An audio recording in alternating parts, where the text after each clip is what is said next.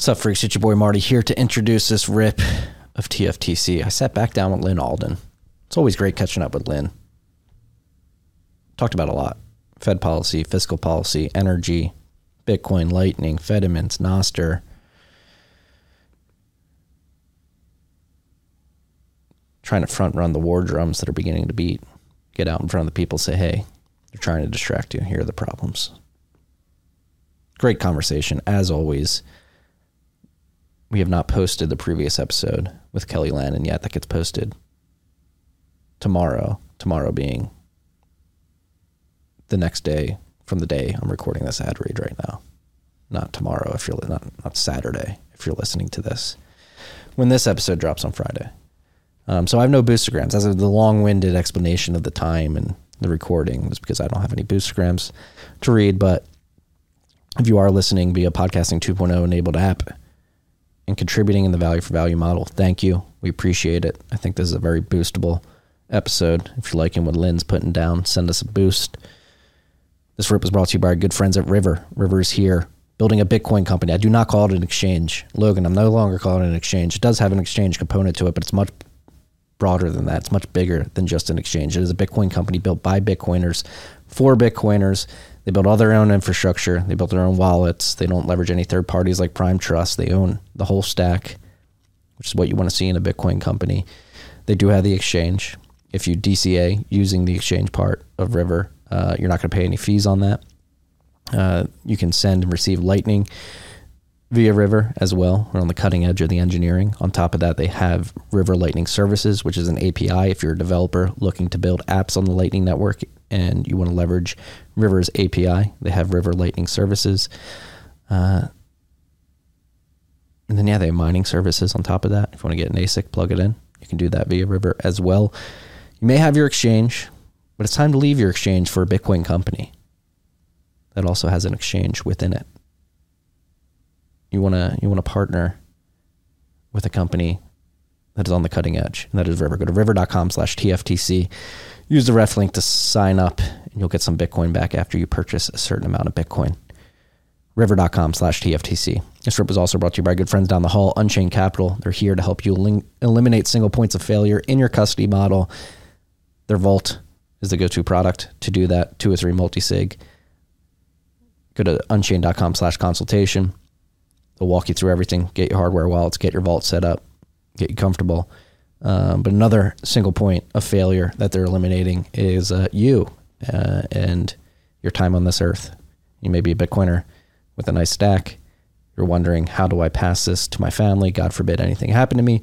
Well, Unchained has built an inheritance protocol to make this very easy and to give you peace of mind as you hold Bitcoin that your loved ones will get it if anything were to happen to you. So go to unchained.com slash consultation. Uh, reach out to them to talk about the vault, getting set up on that, uh, and to learn more about the inheritance protocol. Tell them the TFTC sent you, and you'll get $50 off that consultation service. They also have an IRA, lending desk, trading desk.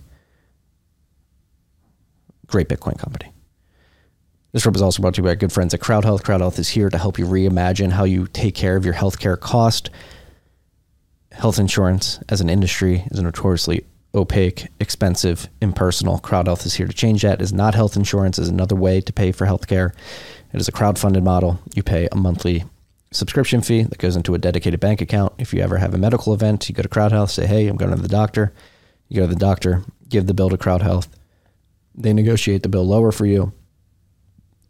Doctor likes this because they get paid in cash right away. You pay the first five hundred dollars of your medical bill, and then it gets crowdfunded by the rest of the Crowd Health community.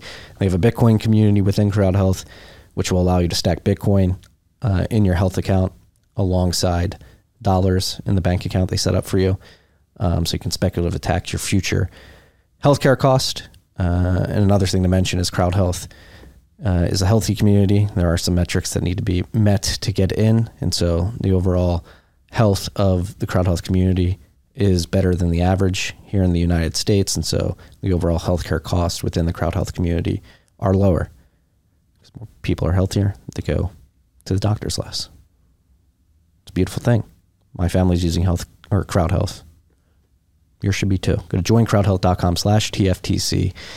Sign up using TFTC as a promo code. You'll get $99 a month for the first six months on your subscription fee. Last but not least, this rip was brought to you by our good friends at Bitcoin Talent Co. Lyn and I talked about it the layoffs in the tech sector. If you are one of those individuals who was in the tech sector who unfortunately got laid off and you're a Bitcoiner and you've been looking to get into the industry, but you just don't have the network to make it happen, go to bitcointalent.co. Tell them the TFTC sent you. They have companies, Bitcoin companies, building the future of the global monetary system lined up looking for talent. They're looking for you. They just can't find you. That's why Bitcoin Talent Co. exists. So go to bitcointalent.co, tell them TFTC sent you. If you're looking for a job, likewise, if you're a company looking to get the best talent in the world into your company, you should go talk to Bitcoin Talent Co. as well. They're going to understand your needs. They're going to help articulate that to the talent you're looking for. And most importantly, Bitcoin Talent Co. was built by Bitcoiners who understand the different nuances of the different areas of the Bitcoin ecosystem multi-sig, lightning, uh, custody, financial products, privacy. Are Bitcoiners who understand what the different address structures are, uh, the difference between LND, C Lightning, LDK. They know what they're talking about, so they can better uh, screen talent for you. So go to bitcointalent.co. Tell them the TFTC sent you and enjoy this rip with Lyn Alden.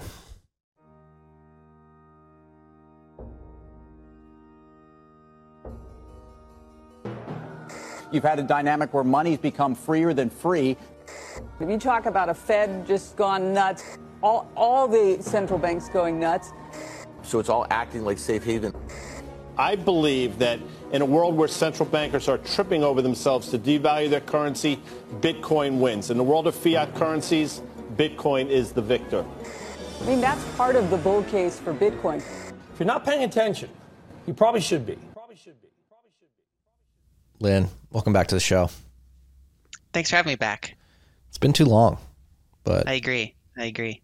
But I'm excited we're talking today. We were just mentioning that uh, Jerome Powell's on Capitol Hill uh, getting grilled. I forget if it's Congress or the House um, or the Senate, but he's getting grilled. And we were just mentioning it's funny.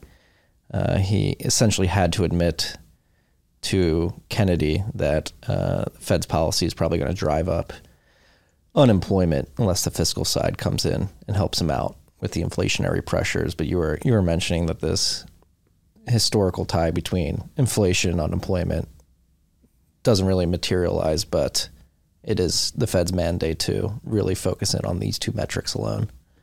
Yeah, it's a really weak correlation uh, you know, it came about back when labor was more domestic in general, right? Less less globally interconnected.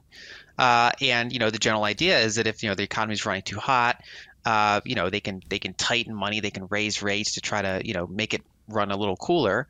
On the other hand, if it's running too you know slow, they can loosen money and try to get more people back to work. And of course, you know, there's been major decades of stagflation. We have high unemployment and high inflation, you know, if you kind of map out the long term relationship between unemployment and interest rates, it's a very weak correlation overall. And yet, the, the entire institution of the Fed is basically based on this relationship being extremely tight, right? Their, their mandates are, you know, basically price stability, which they currently define as 2% average inflation per year, the way they measure it, uh, and, uh, you know, uh, optimizing long term employment. Um, and so they, they kind of inherently have this this relationship built into their DNA, and so it's kind of like you know they're operating on a certain algorithm that might or might not be applicable, and more often than not is is not particularly applicable. But that's kind of what they they have to do legally, and so it's it's kind of um, you know it's an interesting system, and it's it's I think we're at the phase of the long term debt situation, the long term fiscal situation where interest rates and overall monetary policy are going to be increasingly politicized. Uh, the last time government debt as a percentage of GDP was this high was the 1940s, and the Fed was essentially captured by the Treasury. Basically, they had to make interest rates, you know, at, at a uh, a level that was, you know, in line with how much debt and spending were happening at the public level. They had to keep them low despite high inflation. And now, of course, we have a, a different degree of central bank independence but I think that's going to be increasingly challenged. And it's there's the, the two interesting sides of that are one, I think some of the challenges are appropriate in the sense that you can say, does your model even make sense, right? So they can ask Powell, like, does your does your focus does, does your focus on creating more unemployment is that actually going to bring down inflation? Um, on the other hand, on the public sector side, there you know a lot of the inflation we're seeing is fiscal driven inflation, uh, and so there in many ways is that you know their decisions over decades have contributed to this. It's, it's part of the underlying money creation mechanism, and you know so they're they're kind of uh, facing their own problems, and so I think that's going to be a, a, a whole thing this decade. Yeah, it reminds me of a conversation I had yesterday with Kelly Lannon. We were talking about real estate market, but we we dove into uh, the railroad infrastructure, and that being a shining example of something where the maintenance on these railroads has obviously been subpar. Railroad operators are like, all right, it's good enough to get it from A to B, but if inflation gets too high and you destroy any possibility of actually maintaining the railroads, you could have breakaway inflation because they break down, you can't fix them. No matter what you do, you're not going to get supply to where it needs to be. And so if you can't buy something, it's just going to drive up the price, becomes more scarce. Yeah, that's. I mean, if, if you challenge the whole relationship between labor, you know, unemployment and inflation, basically, it's uh, you know, who, who would look at inflation and think, okay, we have to make sure fewer people work now. We have to make sure fewer people are providing goods and services in order to get inflation down, right? That doesn't make that doesn't make sense, right? It's basically a very demand-driven lens. It's like we need fewer people working so they have less income to buy things. That's kind of the the you know the assumption, but they you know they're ignoring the fact that those people are also working, which are producing the, the supply of goods and services. You want maximum employment all the time if possible, because that's that's where our supply side comes from. And so some of the things that they do risk hurting the supply side, uh, which is is a large part of, of where this inflation comes from. Basically, we have we have a, a tightness of real world constraints, you know, energy, labor, especially the types of labor we need, people that can build things and maintain things. Uh, on the other hand, the, a lot of the excess demand we have is coming from that fiscal component, which is not going to be affected by monetary policy. It is actually made worse by monetary policy in the sense that if you have, you know, if you have deficit-driven inflation and you raise interest rates meaningfully and hold them there for years, then it's it's larger deficits. That's actually more money pouring into the economy, and so it's just kind of an interesting dynamic. And I agree with you that basically the the inability to build or maintain things is is going to I think going to be a key theme for a while because that's not something that you can change very quickly. That's you know we we've kind of undermined our industrial base for decades. Uh, we've we've prioritized certain types of work over others by the nature of our system, right? So if you work in technology, healthcare, finance, government, you know you, you're you're doing pretty well. But if you worked in a physical trade, you know, it, it, it's an uphill battle the whole way. And and so we've kind of disincentivized that type of work, and so it's it's not shocking that we have pretty structural labor shortages in that type of thing. Yeah, it's it's pretty alarming when you put it all in context, and then bringing it back to the Fed again with their dual mandate of price controls and stable job markets doesn't seem like they're achieving their goals with their aggressive interest rate policy at all. I mean, obviously, the CPI print has come down a bit the last couple months, 6.4% in January. However, if you dig in to the individual verticals within CPI inflation, food still above 10%, energies around 8.2. Yes, natural gas and gasoline prices have come down, but this could be a temporary lull in in a bull market for energy, especially if you consider that China's going to open up their economy. So, like, is this the the last gasp of the of the Fed? When, when I'm looking at it, it seems like their their interest rate policy has been completely ineffective because CPI is coming in at 6.4. That's growing on a bigger base that was set last year. Number one, and then number two, I've read um, a newsletter about this last night. Like shrinkflation is becoming more and more prevalent as well, which is not being reflected in the CPI either. So I, I think everybody who listens to this show and has been for years knows that I think CPI is completely bunk. But even though it's well above the two percent target, I think it's severely uh, underscore or uh, not reflecting the actual inflation that exists in the economy. And if actual inflation is much higher than the CPI and the, the Fed is proving to be completely ineffective, where does that leave us? So I think, yeah, we definitely have to analyze the path dependence here. So for one, I do agree that CPI has has historically understated actual inflation. Uh, basically, a, a, one of the biggest components is um, uh, how how they redefine shelter. Um, there's also challenges, obviously, with hedonic adjustments. One of the things I like to do in history is look at um, a handful of things that just don't change. You know, like beef, uh, you know, gold, bacon, oil, a barrel of oil, and look at the price of those over a very long period of time. And and some of those are obviously very volatile in a 10 year period because you you have you know obviously big big supply comes online and then there's periods where there's not enough supply. But if you look at them over the course of like a 50 year period, most of those things have gone up faster than the CPI. Um, because CPI, you're basically you're, you're constantly adjusting towards cheaper things, uh, and you're factoring out uh, some of the uh, appreciation in real estate because they're they're using owner's equivalent rent instead of housing.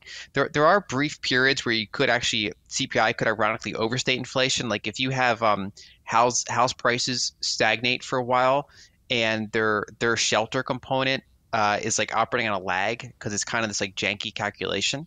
You can have this like brief window where like CPI is actually, you know, overstating inflation uh, because it, real inflation is more volatile than their calculation will uh, get to. But the majority of the time, uh, I think it's generally going to understate it.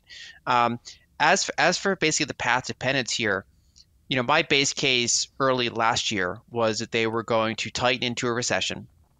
They would probably get the, uh, inflation down and then, because the underlying problems are unresolved, when they try to loosen, when they try to have another growth phase, that that inflation is going to come right back, right? And, and until you basically fix, you know, the combination of structural fiscal deficits and fix uh, the energy supply and and and transportation problem globally, um, you know, as long as those two pieces are there, inflation is ready to bounce back whenever there's a period of growth.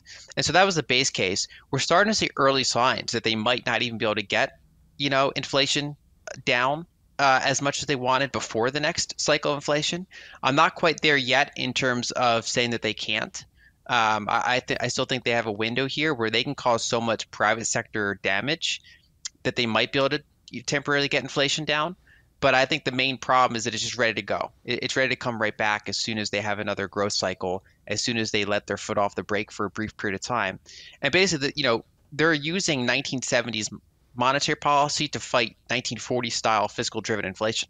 So, you know, if you look at over time, this, the, the inflationary decades that we've had in the United States and elsewhere have had very different reasons for why that inflation exists, right? So, the 1940s, banks weren't lending much, but instead the government was running absolutely massive monetized deficits, uh, and that was the source of money creation and and prices going structurally higher. Um, in the 70s, you did have deficits, but they were much smaller, and that was the peak period for bank lending. So basically, the, the credit multiples constantly going up.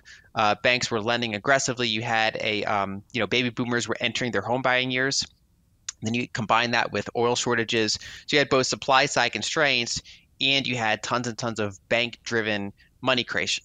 And so back then, one of the main tools they used was trying to slow down that bank money creation with tighter monetary policy. That's basically the Volcker playbook. They also did a bunch of geopolitical things. I mean, they you know they went after unions to try to get domestic uh, labor from from you know going uh, up like it was. They tried to open up global trade. So they did a lot of other things uh, in addition to monetary policy. But basically, that tight monetary policy made sense in an era where banks were doing most of the money creation.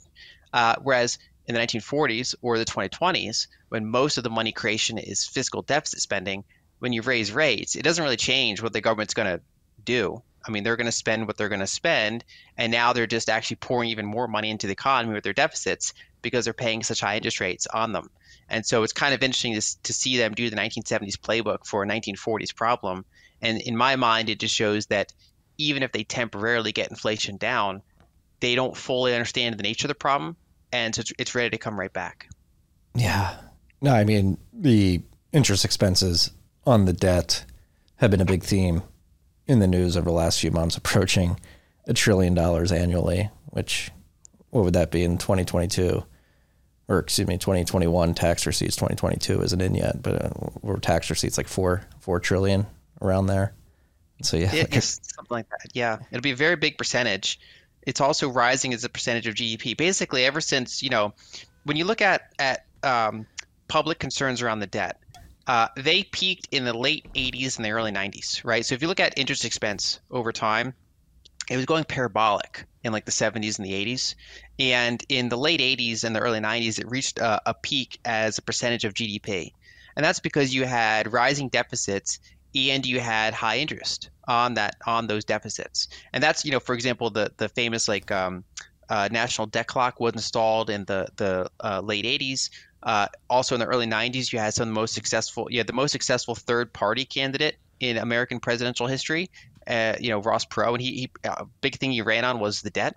Uh, that was like a big theme that was like really, um, you know, it got the public attention at that time. And a lot of that was kind of like three decades early, because what what generally happened over the next couple decades was you had this, you know, rapid period of globalization, uh, lower inflation, lower interest rates, and so even though debt as a percentage of GDP kept going up, the interest expense kind of stagnated, uh, especially relative to the size of the economy, and it, it went down for a period of time. And so you had basically you know, four decades of rising debt as a percentage of GDP and four decades of falling interest rates offsetting that. And now we're in like the awkward part of the cycle where debt as a percentage of GDP is still going up, but those interest expenses are, are not going down anymore and might start trending higher. Uh, certainly in the near term, they're, they're trending higher. And so that's when you actually revisit those concerns of late 80s and early 90s and say, okay, basically, you know, they, they were early, but now we're actually getting to the phase where some of the things they're worried about are more structurally occurring now, and there's a lot less wiggle room to deal with them. Yeah, and it seems like it's only going to get worse. Like I was mentioning, we were I was following up on Powell's comments on Capitol Hill today. I saw the probability of a 50 bip hike um, during the next meeting jumped from I think 39% to 59% during his hawkish comments, and so that's only going to exacerbate the problem. Then the question is, does the U.S. have the political will to do what is necessary on the fiscal side? I'm not so confident. How are you feeling about it? I don't think they do because, um, I mean, a couple of reasons. One is just the you know the, the political polarization makes it almost impossible. Basically, they're they're not going to most likely trim any sort of intermediate term entitlements. Uh, you know, a lot of this, these things are baked into the cake from decades ago, uh, and demographics. They're not going to probably trim military spending, uh, especially what's happening geopolitically. You know, I, I think you could ask reasonable questions like, do we need 750 foreign military bases? you know, I would say no. Like you could probably trim that number down, but I don't think that in this in this era is when they're going to do that. Um, and I also don't think you're going to get much, if any, tax increases uh, because it's you know the the Republican side is probably going to be pretty adamant on that. And so when you add both sides to, together, all the you know one side doesn't want to cut military, one side doesn't want to cut entitlement, uh, one side doesn't want to cut taxes, and then if you look at um, kind of the, the Trump wing of the Republican Party, he's he's strongly in favor of keeping Medicare and Social Security there. That's kind of how he's been differentiating himself from other other players in the Republican field that have historically been more in line with cutting those. And so I, I think basically this is the current political environment makes any sort of meaningful cuts to the fiscal deficit very very hard to do. And then a further complicating thing is if you just look at kind of the history of, of debt to GDP for countries in the world, once you get this financialized and you get this high public debt to GDP, even if you were to do those cuts, it would probably also negatively impact GDP so much that even though you'd rein in the, the deficits at first, you'd actually probably still keep increasing debt as a percentage of GDP because a lot of that GDP only exists because of those deficits.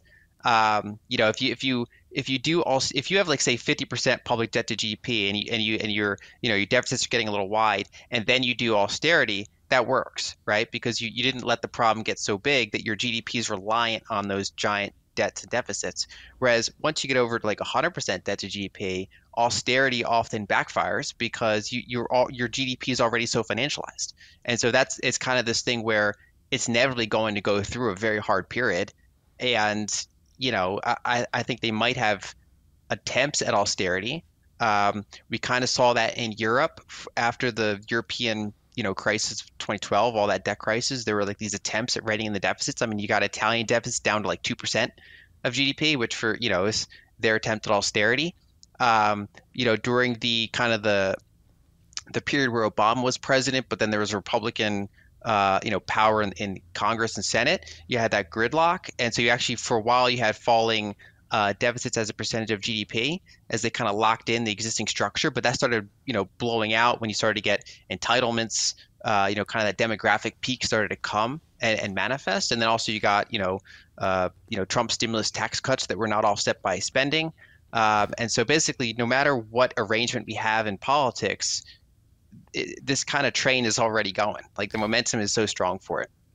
Yeah, we're in the damned if you do, damned if you don't stage, and considering that the 2024 election cycle is beginning to heat up. I find it very hard to believe that anything on the fiscal side will will change moving forward. It's just too politically untenable during an election season, and then that gets to the broader question too. Like we've been focused very specifically on like U.S. policy, obviously over the last year to six months uh, many countries outside the U.S. have seen uh, the uh, the sovereign reserve seizure of Russia. They've seen the turbulence here in our economy, and they're beginning to position themselves, particularly countries like Russia, China, uh, and Saudi Arabia, to buddy up with each other and begin maybe defecting from the U.S. dollar reserve system in some way or another, slowly but surely. What what do you think the ramifications of the turmoil we're seeing in the U.S. economy um, and our inability to tame inflation is having outside the U.S. in terms of other countries beginning to look at alternatives? Well, I think in general we're shifting towards a more multipolar world. Um, you know, if you looked at, you know, gold as a percentage of sovereign reserves, for example, or just even just the number of tons they have, they were on this like structural decline from like the 70s until like 2008. Basically, you had rising dollar dominance and you had falling gold dominance. And after 2008, when we basically just printed the difference, like when our bank system blew up and we just printed, uh, you started to see this like reversal, uh, and and foreign central banks started buying more gold again and they, have actually kind of gotten back up to like you know significantly pre uh, 2008 levels. Um, so that was like one factor. Number two is you had uh, China Belt and Road Initiative. When they launched that, it was something like 2013. They basically came out with a, an announcement, uh, and they just said like accumulating treasuries is no longer in our nat- national interest. Um, and so what they started to do instead was was take a, a you know page from the European and American playbook of like monetary you know, like neocolonialism, where they say, okay, we're going to start instead of like taking all of our dollar surpluses from trade, from the trade surpluses we're running with the Americans, instead of like putting all those dollars back into U.S. assets, uh, we're going to start making dollar loans to African countries, Latin American countries, uh, Central Asian countries, uh, basically help them build infrastructure that kind of all leads to China. Uh, buying commodity rights, that kind of thing. If they default on that any of that debt, that basically some of those rights go over to China, and so they they've kind of you know tied themselves into this global euro dollar market uh, to a significant degree instead of buying treasuries. Um, and Saudi Arabia, you know, instead of just constantly taking their uh, petrodollars and putting them into treasuries, they're putting them things into like you know their sovereign wealth fund. Uh, kind of these for a while they were really into these big tech growth type of stocks. Uh, they're they're doing domestic development. They're doing all sorts of partnerships. Um, and so basically, that a lot of these countries are saying instead of just this current system that, that was in place for decades, we're going to start investing our, our dollars elsewhere, at least around the margins. So not, it's not like we're dumping all of our treasuries tomorrow, but it's like we're just not going to keep accumulating our stockpile and might even trim our stockpile like China's done. Um, and so I do think we're shifting towards a more multipolar world there's obviously challenges there. I mean, one, you know, they can settle in gold, but they still have all these like payment centralization issues. And so you see them working on like, you know, like uh, what is it, mBridge or something, where they're they're they're basically they they have like this like blockchain thing they're working on with the BIS to see if they can like settle things outside of SWIFT.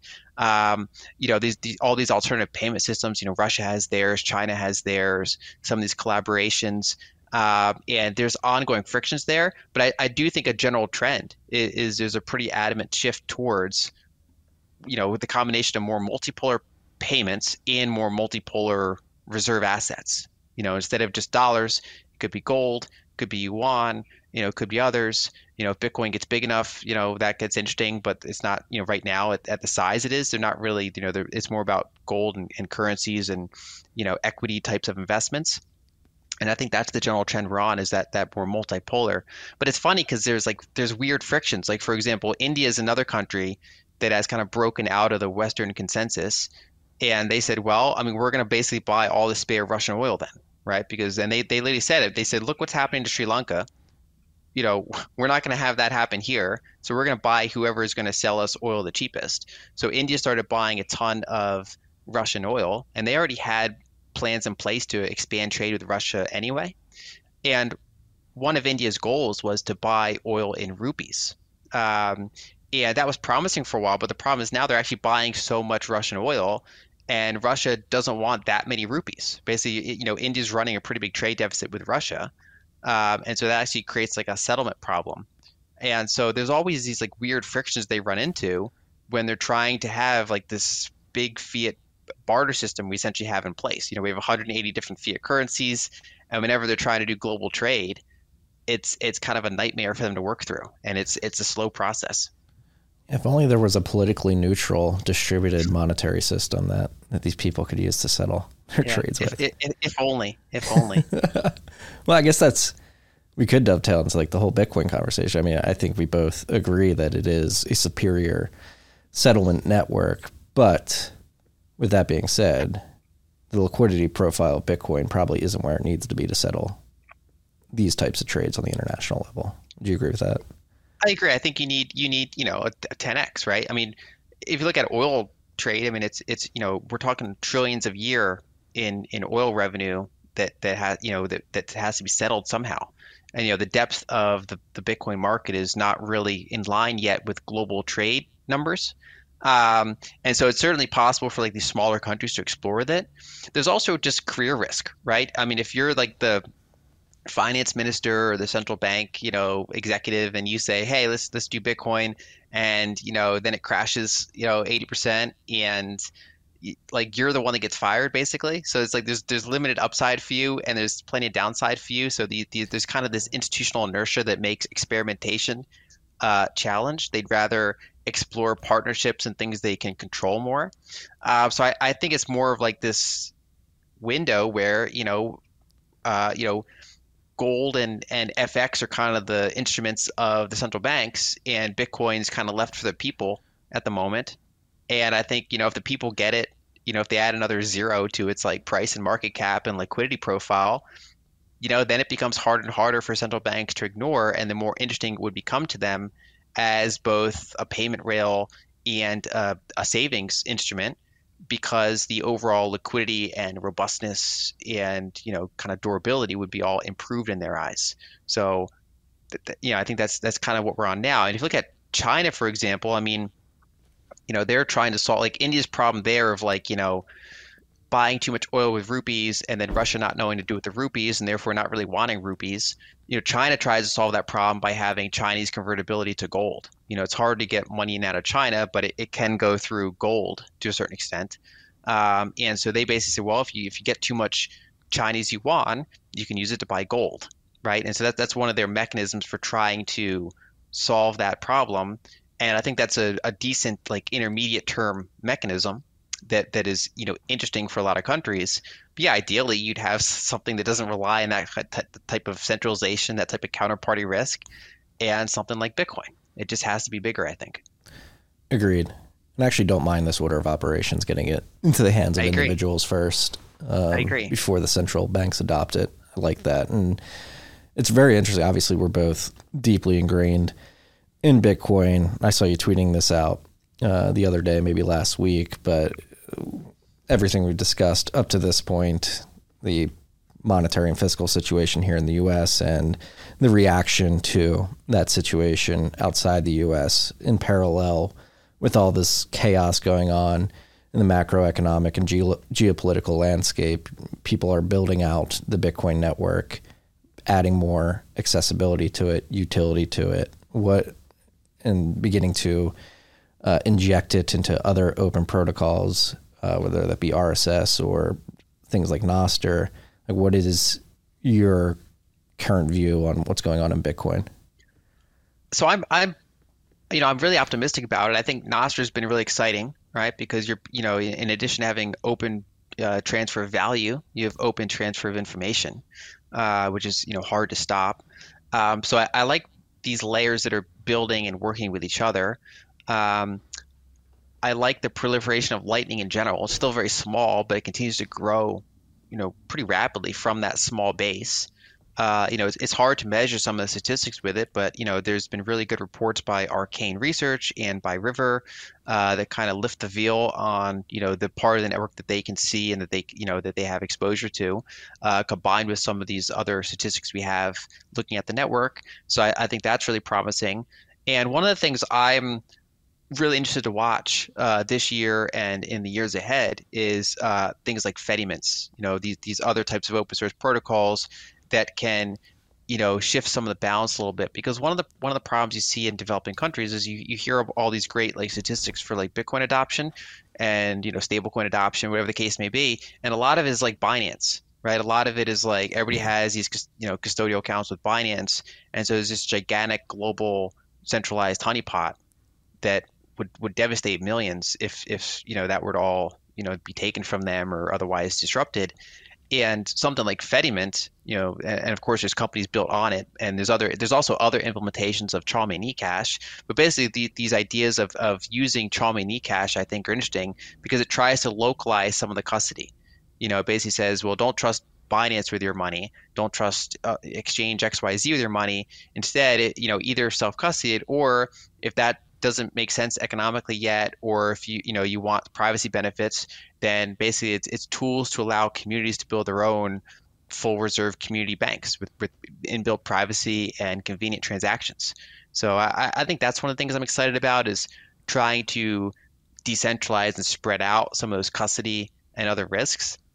So you don't have like you know so-called decentralized protocol, but everybody using these these gigantic honeypots. Even things like you know as as, as cool as like say Wallet of Satoshi is, uh, and you know it's super convenient but it'd be nice to see a more private version of that and like a bunch of those that are kind of split up so you don't have like all you know custody kind of centralized and you say you get okay all the all the ux conveniences of that but you know with, with a better better privacy and a better you know more fractured custody situation.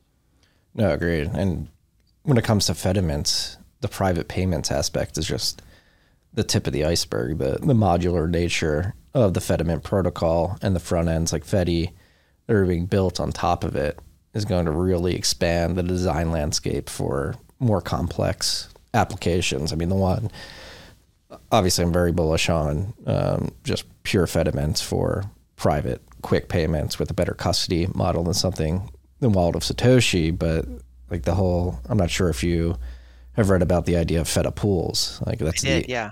That's another centralizing factor within the Bitcoin ecosystem right now is mining pools and this concept of a feda pool being able to spin up a federation of block constructors who can really distribute the risk of block construction at the pool level via a Fedimint uh, and then provide more private payouts over Lightning, uh, which is something that many miners have wanted for years. The, the ability for something like that to come to market is massive. And then you get into the whole concept of being able to create DLCs within these Fedimints, more robust smart contracting capabilities. Like payments is just the tip of the iceberg. I don't think people realize um, the power that's about to be unleashed with with these Fedimint front ends. I agree. I think people are sleeping on it, and because a lot of them, as soon as they hear custody, they're not interested. Um, and I, I think couple way to break that up is one is just that custody is so centralized that breaking it up is just already a better step. Uh, two, privacy in, many aspects of dealing with ecosystems sucks still, right? And this this is a huge privacy gain. And then, like you said, basically the modular nature allows all sorts of stuff that we've not even thought of uh, to be built uh, if if some degree of Fedimint you know usage in communities start to proliferate. And even just as a as a user myself, I mean, even as someone who does self custody cold storage Bitcoin, uh, I would like to use a Fedimint wallet because uh, you know the private private you know incoming and outcoming transactions, and if the balance you know gets above like you know spending cash, you pull it into cold storage, um, and so it's it's like separating what you use as your you know daily spender versus what you do for like long term sovereign you know store value type of of, of application. And I, I think the cool part about bitcoin is that people can interact with whatever parts of the stack that are most useful to them. You know if they want to have a few hundred dollars in savings if they want to do a lot of payments if they want a lot of privacy something like fedimint is really useful for them uh, you know over time when this kind of proliferates more and these front ends uh, develop a little bit more. Uh, and obviously if you want to you know store store bitcoin for like a very long period of time obviously multi-sig, cold storage, that kind of thing is really important. And people can choose whatever parts of the stack are, are you know, they, they need for their purpose at any given time. Yeah, more optionality is always good. Uh, for all the Bitcoiners out there saying, "Oh, this is terrible," you don't have to use it. Um, yeah, it's uh, it's uh, I'm a big fan of more optionality and more functionality with this particular option. I think is going to be massive for Bitcoin adoption globally, which dovetails into another question is like what what are your thoughts on Bitcoin adoption moving forward and what will be the driver? Will it be Western countries trying to use it as a store of value? Uh, maybe some people in the traditional financial system realizing that it is good collateral. Maybe if you mix it with some of the credit products that are looking desperately um, doomed to fail in the U.S. that it may catch on there, or do you see Bitcoin adoption in the next three to five years being driven uh, maybe in emerging markets? I would like to see emerging markets uh, be the spearhead. Uh, I like that kind of decentralization of power. Uh, you know, they're the markets that need it the most.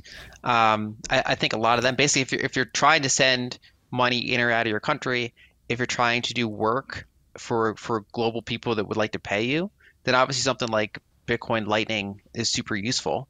Um, and so I think I think medium exchange can drive it in in areas that are lacking good payment infrastructure uh, and have all these frictions uh, built in and currency problems and things like that. I think I think Fedimint and various front ends can accelerate that by making it easier, more accessible. Uh, like you said in the West, I think I think the for now the store value aspect is is more impactful for many people because they have relatively good payment infrastructure most of the time. And so for them, it's more just like this, they, they view it as like an investment, kind of like any other investment.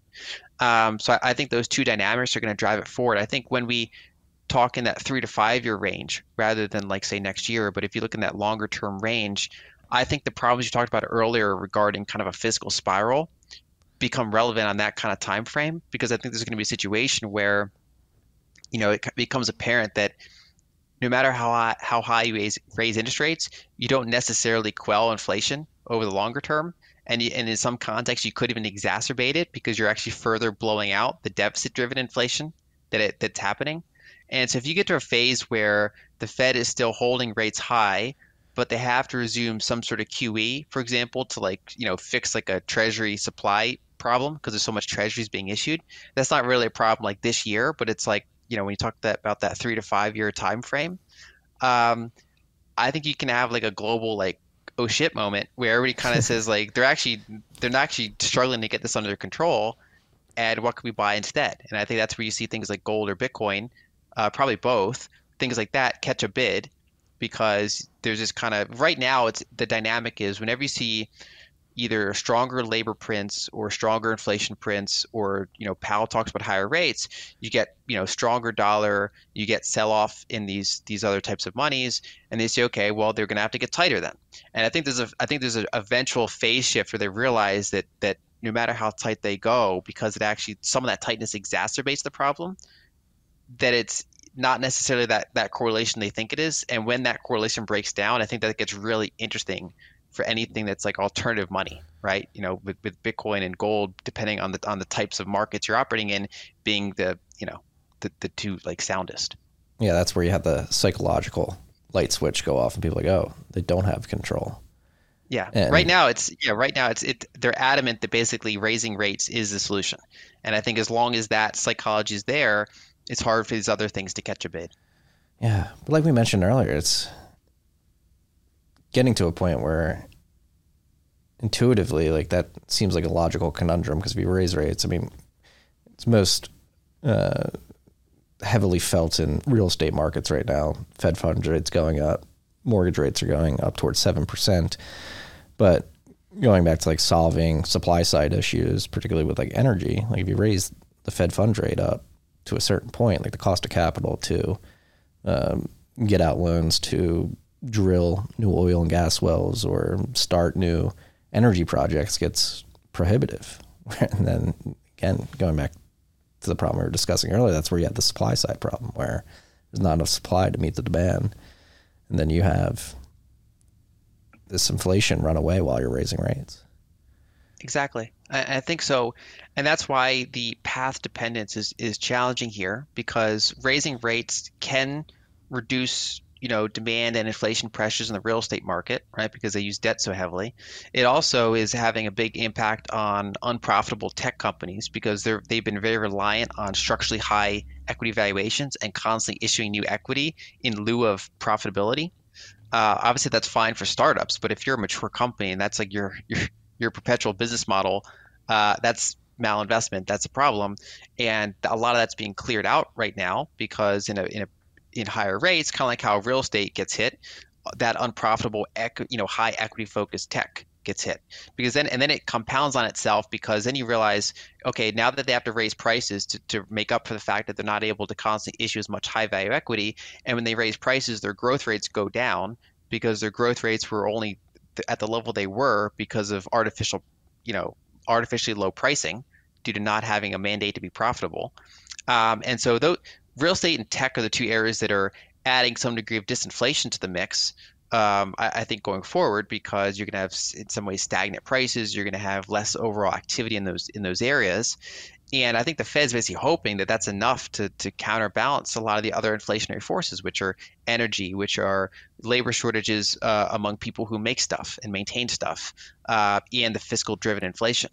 And so I think we're in this this awkward phase, like now, maybe the next year, where those two forces—it's kind of hard to say which one's going to win over like a 12 month period. That's why it's you know I think we still could get this period of of disinflation ahead, but then when you look out, you know 24 months or you know three to five years, uh, I think certainly those inflationary forces are stronger and can override some of the tightening that they can do in some of the most interest rate sensitive industries.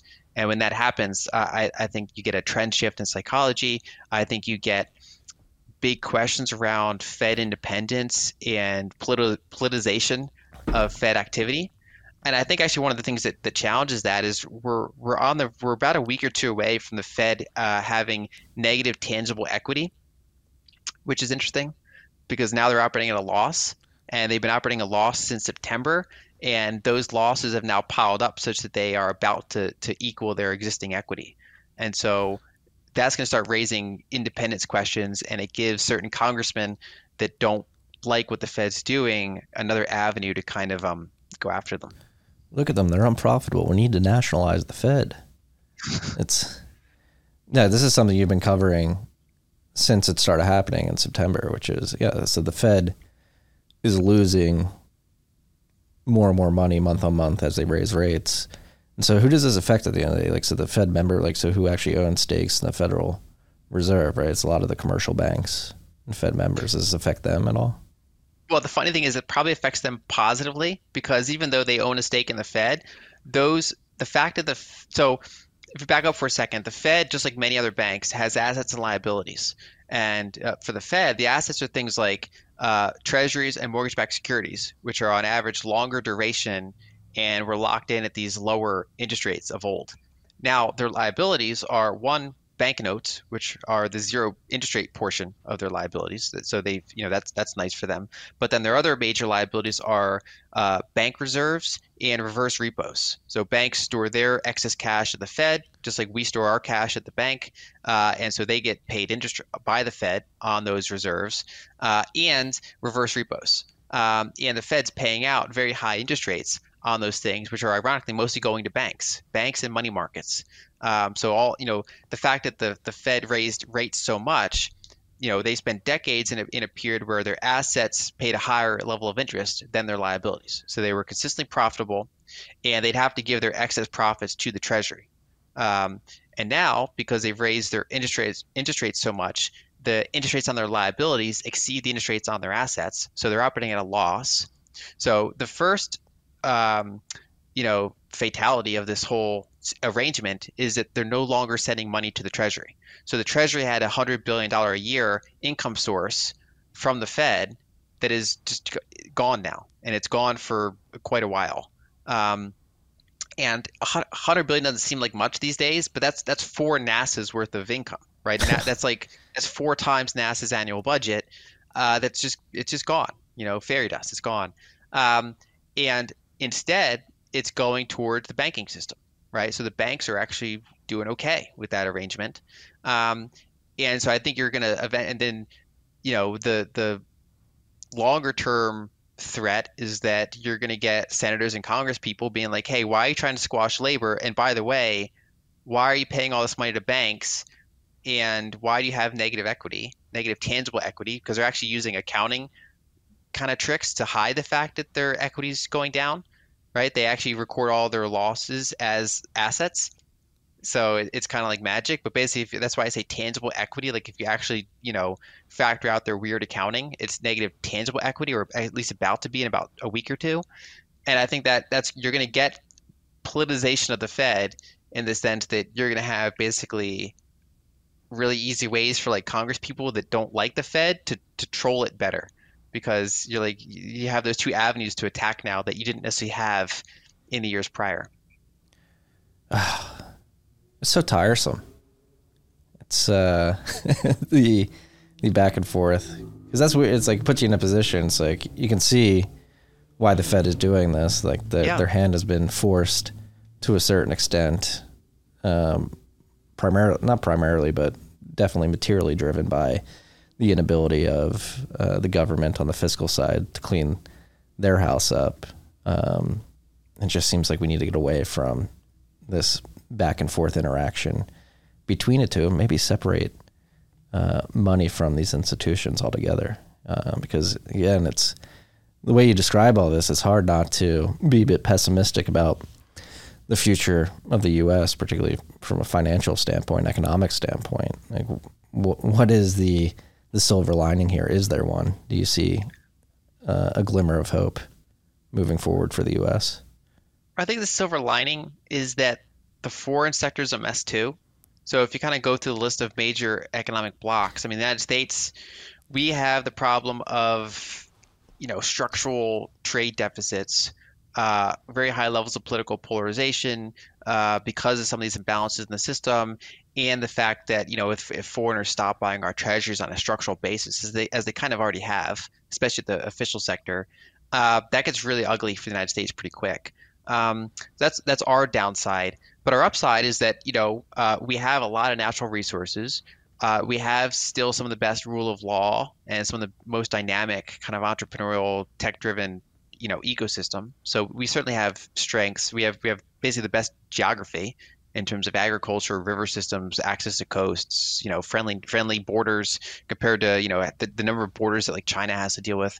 So we have both strengths and weaknesses. If you look at Europe, they have a worse demographic situation than the United States. They have now a worse energy situation because you know they've lost their access to, to cheap Russian gas, and now they have to rely more on LNG, which is more expensive. They have to build all this infrastructure. They they've kind of they're the German model is, has been reliant on arbitraging cheap Russian gas to, to make all these products that the rest of the world, especially China, consumes. But you know, a lot, large portion of the world, everybody buys Mercedes. Uh, so that's you know, I, I am not very bullish on Europe in general, uh, and they also have a more complex, you know, fiscal and monetary arrangement because, like, imagine if the United States instead of having like basically it's like if all the states had their own like um, social security systems and some were like they obviously they have that in the pension side but imagine if you had even more debt on like the state level um, and the types of like polarization you'd have from different policies that's basically the problem over in europe right you have basically a, a monetary union without a fiscal union that i think is kind of destined to run off the rails in, in a significant way. So I think that's challenging them. And if you look at China, I mean, one, you know, you authoritarian genocidal state, so there's that. But even just from a pragmatic standpoint, they they have a demographics peak. They have like some of the worst demographics going forward in the world, um, and so you know they have strengths like their you know the power of their industrial base. I mean, they they produce more electricity. They have a huge industrial base. Um, they're effective at building infrastructure, including for projects around the world. Um, but they they do have a, a demographics problem and uh, you know like a freedom problem. Um, and so there's really no center of power really that's like better than the United States. It's just I think that it's it's it's becoming less U.S. dominant instead of like U.S. being the only game in town like it was after World War II, and for several decades, it's just increasingly this multipolar world. And so I think there's going to be spots that are better than others, but I think it's it's just a challenge that the world has to work through in terms of energy and failing money systems for like the next decade or more. Yeah, yeah, there's trouble all over the world, freaks. But it's like bringing it back to energy. Like, do you think the lessons learned last year, particularly, um, are going to drive a tectonic shift in energy policy moving forward, or do you think it hasn't been enough? I don't think it's been enough yet. I, I think the rhetoric out of Europe shows it's not been enough. I, I think in the U.S. we're not seeing a sea change yet. Um, I think basically until you see a radical kind of push towards like nuclear, you know, uh, mm-hmm. I think that as long as that's not happening, then it's not. There's been no sea change. Even things like you know, like uh, OTEC, you know, ocean thermal energy conversion.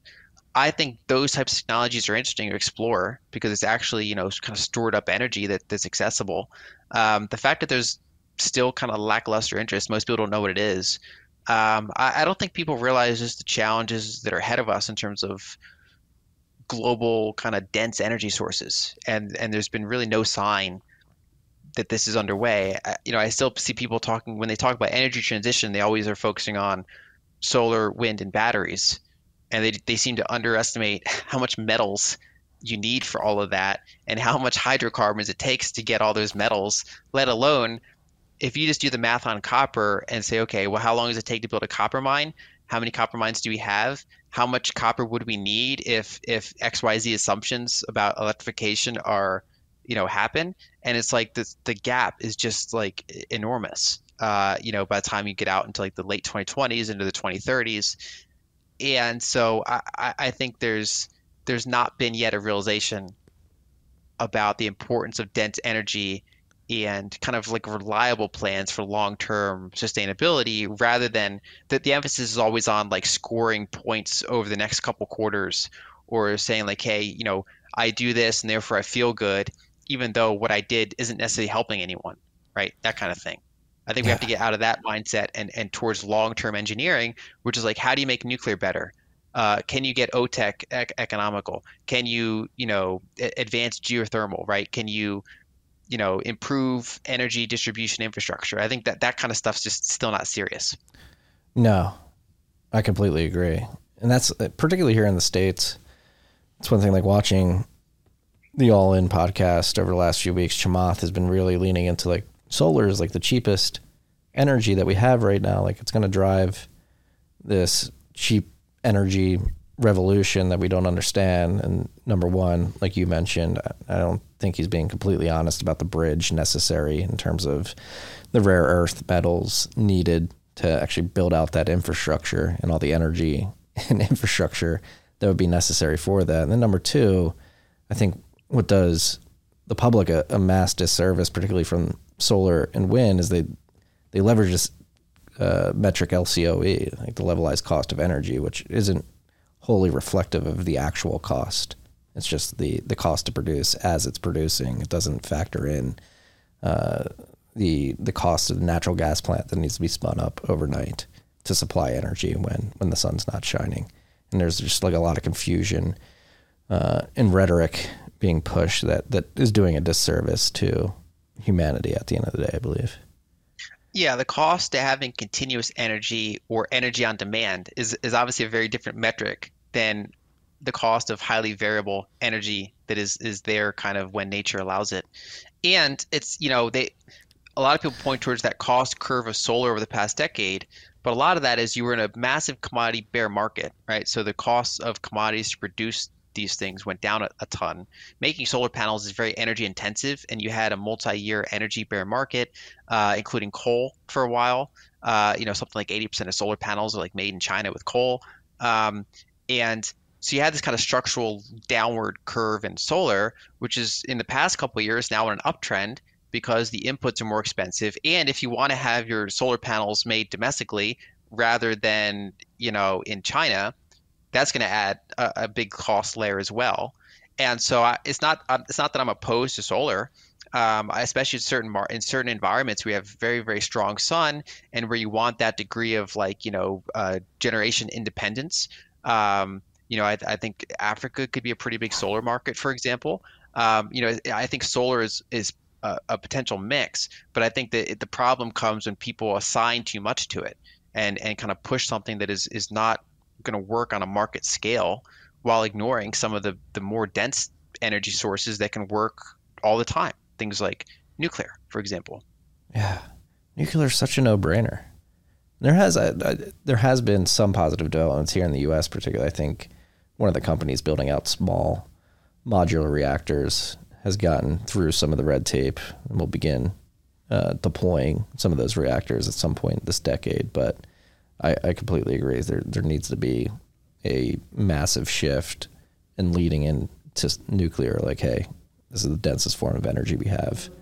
we need we obviously need more cheap, abundant energy. Like, I think, yes, Chernobyl was bad, Fukushima is bad, but those are lessons we can learn from. And there there are ways to do it much safer than than we were doing decades ago. Yeah, it's like it's like it's like um the statistics of plane crashes, right? Uh, plane plane travel is very safe, but obviously every once in a while there's like this headline incident that is like horrifying, and so that kind of gets into our psyches. The same thing's true for nuclear. If you run the numbers, even if you assume the worst like death tolls from all the radiation from those nuclear disasters, it's still way, way, way fewer people than like the number of people that die from coal like every every year, for example, just from like the, the pollution from particulates, right? So it's like we we understate and this happens like with driving cars too. We, uh, we, we underestimate the, the risk of driving a car on a daily basis while we overestimate the risk of air travel. And similarly, we, we underestimate the risk of you know either not having enough energy or some of the dirtier types of energy and we we we you know we overestimate the risk of things like nuclear uh, because they're scary they're unknown and when they go wrong they really go wrong um, and then there's the other factor that you know most of those that the, even though those instances occurred in different decades they were all with like 60s and 70s technology uh, you know they were all kind of the same era of technology chernobyl in particular was a dumpster fire i mean they didn't even have like basic safety precautions uh, that allowed it to get is what allowed it to get so bad. Whereas now, modern plants and then it, you know the uh, additional development of small nuclear reactors, I think is a huge thing. Like imagine if, if we just never shifted away from so, uh, from nuclear like we did. If we had better R and D this whole time and more professionals working in it, I think we'd be further ahead than we are now. But even now, we have very very promising technologies that if we were to be serious about them, uh, I, I think can you know at least smooth out a lot of the energy problems that we face in the years ahead. Uh, and I think it's just I think the like you said, there's early signs of an awareness of this. Um, and I think that you know if you have a, a handful more energy crises, I think that they're going to be cumulative in the sense that more and more people will want to learn about energy and want to know how to solve these problems that keep happening to them. And I think that they'll they'll be become more aware of nuclear, become more aware of other dense energy sources. Um, you know, hopefully become more aware of like you know Bitcoin mining as like demand response, for example. I, I think there's this kind of all the above that has to take place, and I think there's going to be this like kind of harsh period that has to kind of wash out misconceptions people have around energy. Yeah. So do you foresee a harsh period coming in the coming years? I mean, obviously, a lot of people have been talking about China reopening stoking demand for, for oil and gas, particularly, and driving up the prices of those commodities, which could lead to energy crises. Are you seeing that as well, or is that just a meme?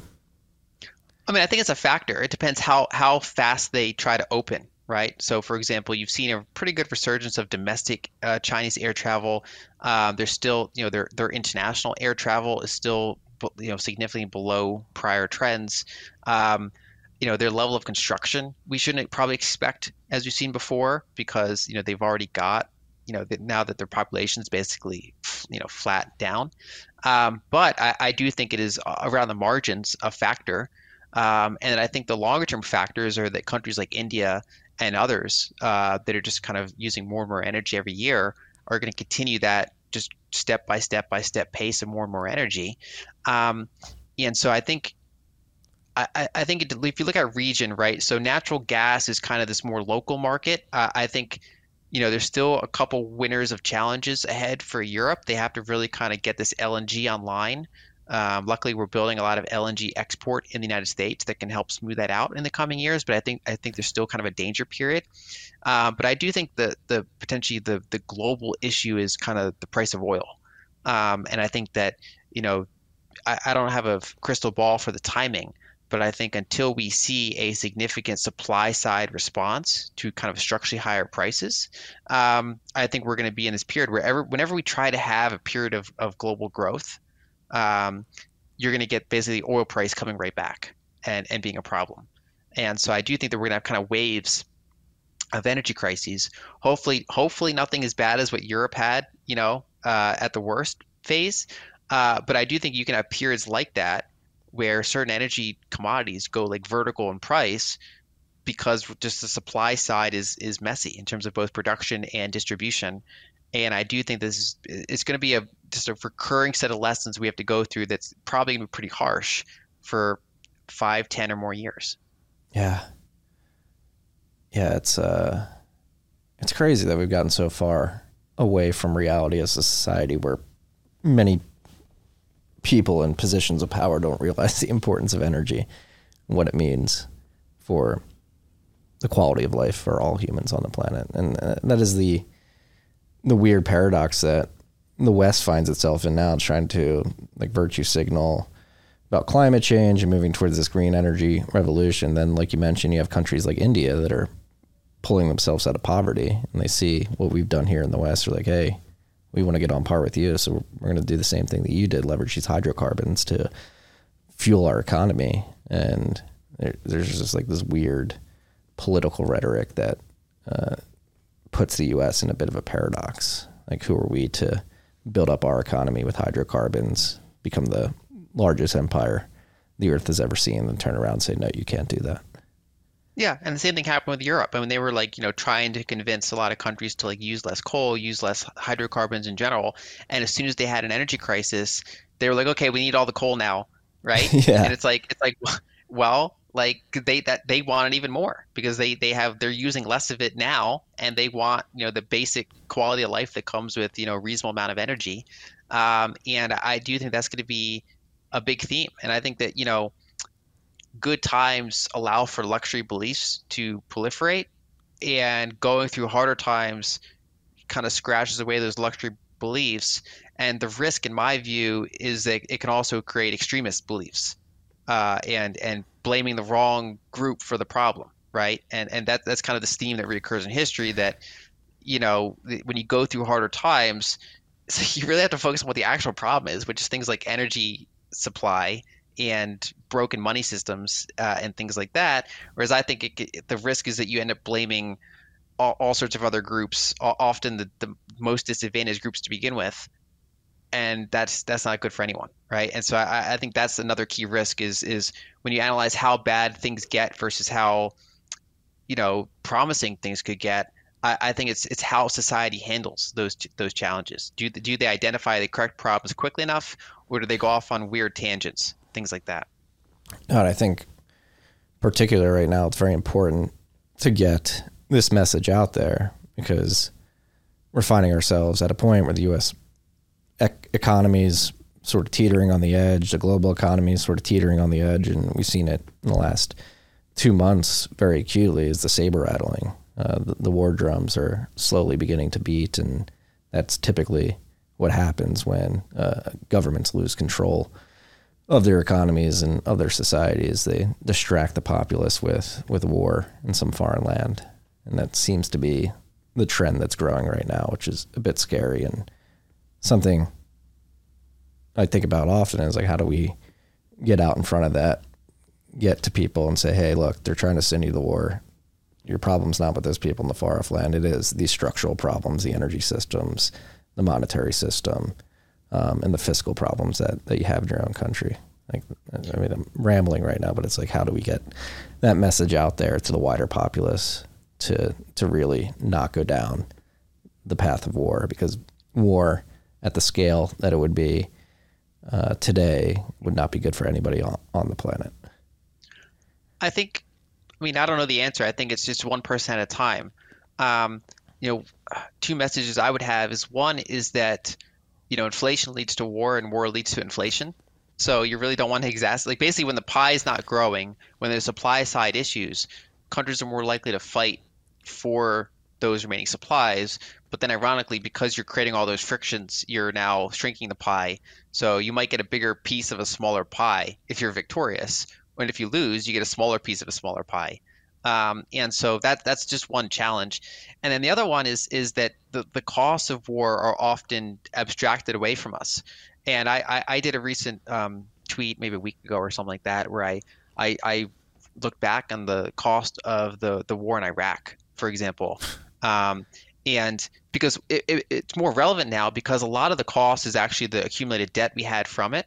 You know, you you had all these military operations, you had all these other things, um, and a lot of it was financed by debt. And now the interest on that debt is being refinanced at higher rates. So actually, the, the higher interest rates go, the more in retrospect that war was expensive to us. And you know, it's it's up to something like an estimated 5.8 trillion, all factors considered. and you know the forecasts up through like 2050 are like you know something like 13 trillion because those those those those debts and other things keep you know the the what we owe to war veterans in terms of health care and what we owe on the debt compounded over time will keep growing. And at the time you know in in, the, in 2003 something like 76% of americans at the peak were in favor of invading iraq. And it, and and so but it's like if you if you then reran that poll and said okay do you want to pay a 10% income tax uh, for the war to cover the cost now what would that number be? Right? It's like if the cost is abstracted away from them they're like yeah i don't know go go do war. I'm, I'm a patriot. But if you actually say okay like here's here's the actual breakdown of what this means um, you know let alone ethics and violence and all that it's just like if you had to actually pay for it you know how does this impact your life? And I think I think one thing we want to focus on this decade is like if it, if people either get aggressive internationally or you know they they start getting tribal at home, it's like well let's actually examine the cost of what you're proposing, um, and that's that's something I'm going to try to keep hammering on. Yeah, here's a picture of your future paycheck with the uh, the war tax taken out. Are you sure you want to exactly. do this? Yeah. Yeah, I have hope. I think in the age of social media and immediate communication technologies and the proliferation of more open communication protocols like Nostr, we will have the ability to get these messages out. Um, some people think I'm naive to think that, but I do. I do think it's possible. And I do think we have seen examples of this in the last decade, particularly around Syria. I do think social media played a role in, in curbing that war, but uh, it's really getting out there and educating people about the structural underlying problems that war is used as a distraction from. Um, and there's a lot to be hopeful for, particularly with Bitcoin. Like there's so much to build. There's so much promise. There's so much accessibility from a from a global perspective that I think as Bitcoiners, I think that's one thing we need to and not we, but one thing I try to be better at is highlighting the the opportunity that exists uh, building on top of the Bitcoin protocol. I agree. That's I mean, you know, if I if I didn't have Bitcoin to cover, I'd be more pessimistic because I'd be covering just basically problems with with fewer solutions. And instead, it's kind of this mix of pessimism and optimism because you're covering problems, uh, but you're also covering potential solutions. And so, both in energy and in money, you know, there are severe problems in the present, but there are, you know, technologies that make this better over time. And so the goal is kind of like, okay, here's let's write about the problems, let's write about some of the solutions, let's let's you know be honest about some of the risks of these solutions. And so what what, what hurdles are still there? Like let's explore this.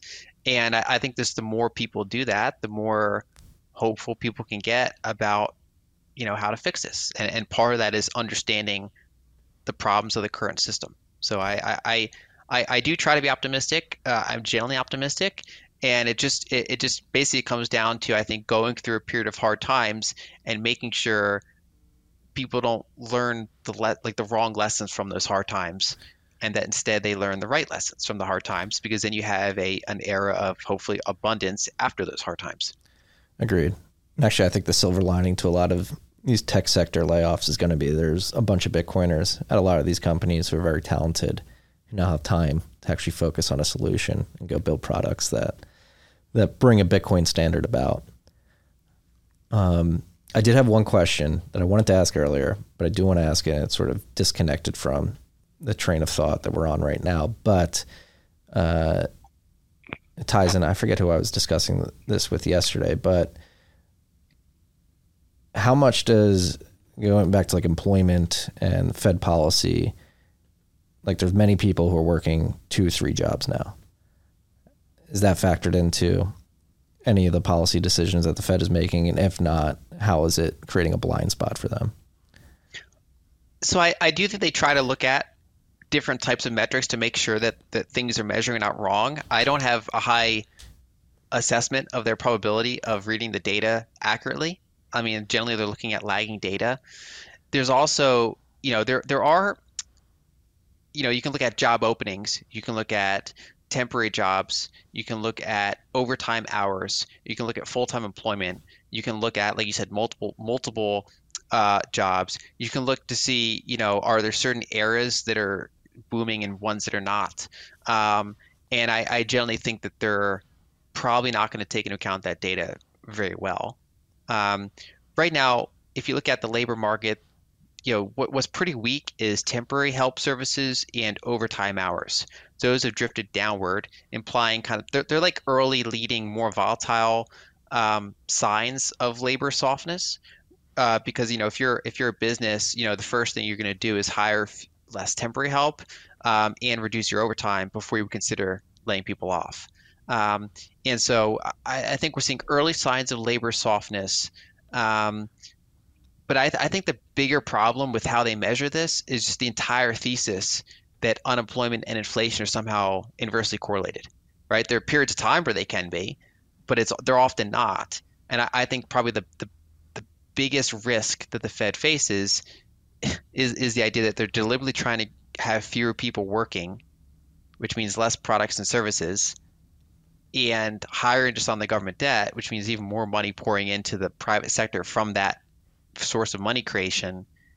And that's that's probably not the right mix that they're aiming for in terms of getting prices down in a way that, you know, you can get them down temporarily, but it's like it, what everybody wants when they say they want low inflation is they want disinflationary growth right? They want things to get better and for prices to be stable. Whereas if they're trying to do a trade off between inflation versus like a recession, it's not a very attractive arrangement. And so I kind of question their whole premise of operation. And but I think that's something that they have to go through. Instead of kind of complaining about it, it's like, well, let's see how this plays out and we'll see what lessons people learned from it over time. Um, and I think that overall, that'll be more people challenging the Fed, questioning the Fed. And I don't really blame Jerome Powell too much. I mean, I think, you know, ever since he came in, he's been trying to be more hawkish than his predecessors. Uh, he's been trying to tighten up monetary policy to varying degrees. Um, he's he's more transparent um, with some of his like you know just descriptions of things than some of his predecessors. Uh, basically, uh, uh, you know, there's limitations on how transparent you can be when you're running the Fed. Um, but I think he's he's you know, it's not that I don't think he as a person is a problem. I, I think the premise of the institution is is kind of the problem. But I think that that in some ways it's a good thing for that to get explored and made t- more transparent because then more people see the problems. But it's also going to be a, a hard time as people go through the problems. And everybody has like a armchair opinion on what the Fed should do. And it's like, well, they're going to do what they're going to do. We're going to see the outcomes. And right now, I think the outcome is that they're they're sticking to this idea that inflation and labor are kind of inversely correlated, and that raising rates will quell inflation because I think they're they're fighting 1970 style inflation with 40 you know with you know they're fighting 1940 style inflation with 1970s policy, which I don't think is going to go well. Um, no. But yeah, I don't. I'm not very optimistic on their ability to navigate this well. Yeah, don't hate the player, hate the game, and the game is going to force a very expensive lesson on the American economy and the global economy at large. Um, yeah, fun times. Yeah. Thank thank God for Bitcoin. I agree. Lyn. Yeah, got some got something to distract us and work on, and uh, you know, be optimistic about. Yes, extremely optimistic. And thank God is there to keep me busy because, like you said, if I were forced to be immersed in just doom and gloom day in and day out, I don't know how that would be for my mental health or my outlook on the future. Tough times. Yeah, we'll create no, stronger. We'll create stronger men and women in the future. So, I think uh, tough lessons we need to learn. Um, and luckily, we have people like you getting out there educating people about the structural problems and the core of these problems so that they can better understand and make better decisions moving forward. So, Lyn, I want to thank you for taking some time to sit back down. It's been too long. I agree. Yeah, hopefully we'll run into each other at one of these conferences one of these one of these days. It's not too late to to book a ticket to the the Bitcoin Takeover event here in the Commons in a couple weeks. It's actually next week. I'll look into it. um, where can people find out more about what you're where you're writing, um, where you're where you're sharing your thoughts? Uh, LynAlden.com is my hub uh, for most of my content. I'm also active on Twitter at LynAlden Contact, so people can check that out. I, I do also I write for Swan, but then after a while I, I do republish them on my site as well. So I, I recently wrote an article about um, open monetary and information networks. You know, kind of just like observations around the implications of what things like Bitcoin and Nostr mean compared to the existing kind of closed siloed systems. So people can check out that. Go check it out lynalden.com. And if you're not following Lyn on Twitter, uh, you're doing yourself a disservice. So go follow her. Lyn, and I'm on Nostr. I'm on Nostr too. I should actually. It's pretty relevant. Yeah, I'm basically on there. I try to be active.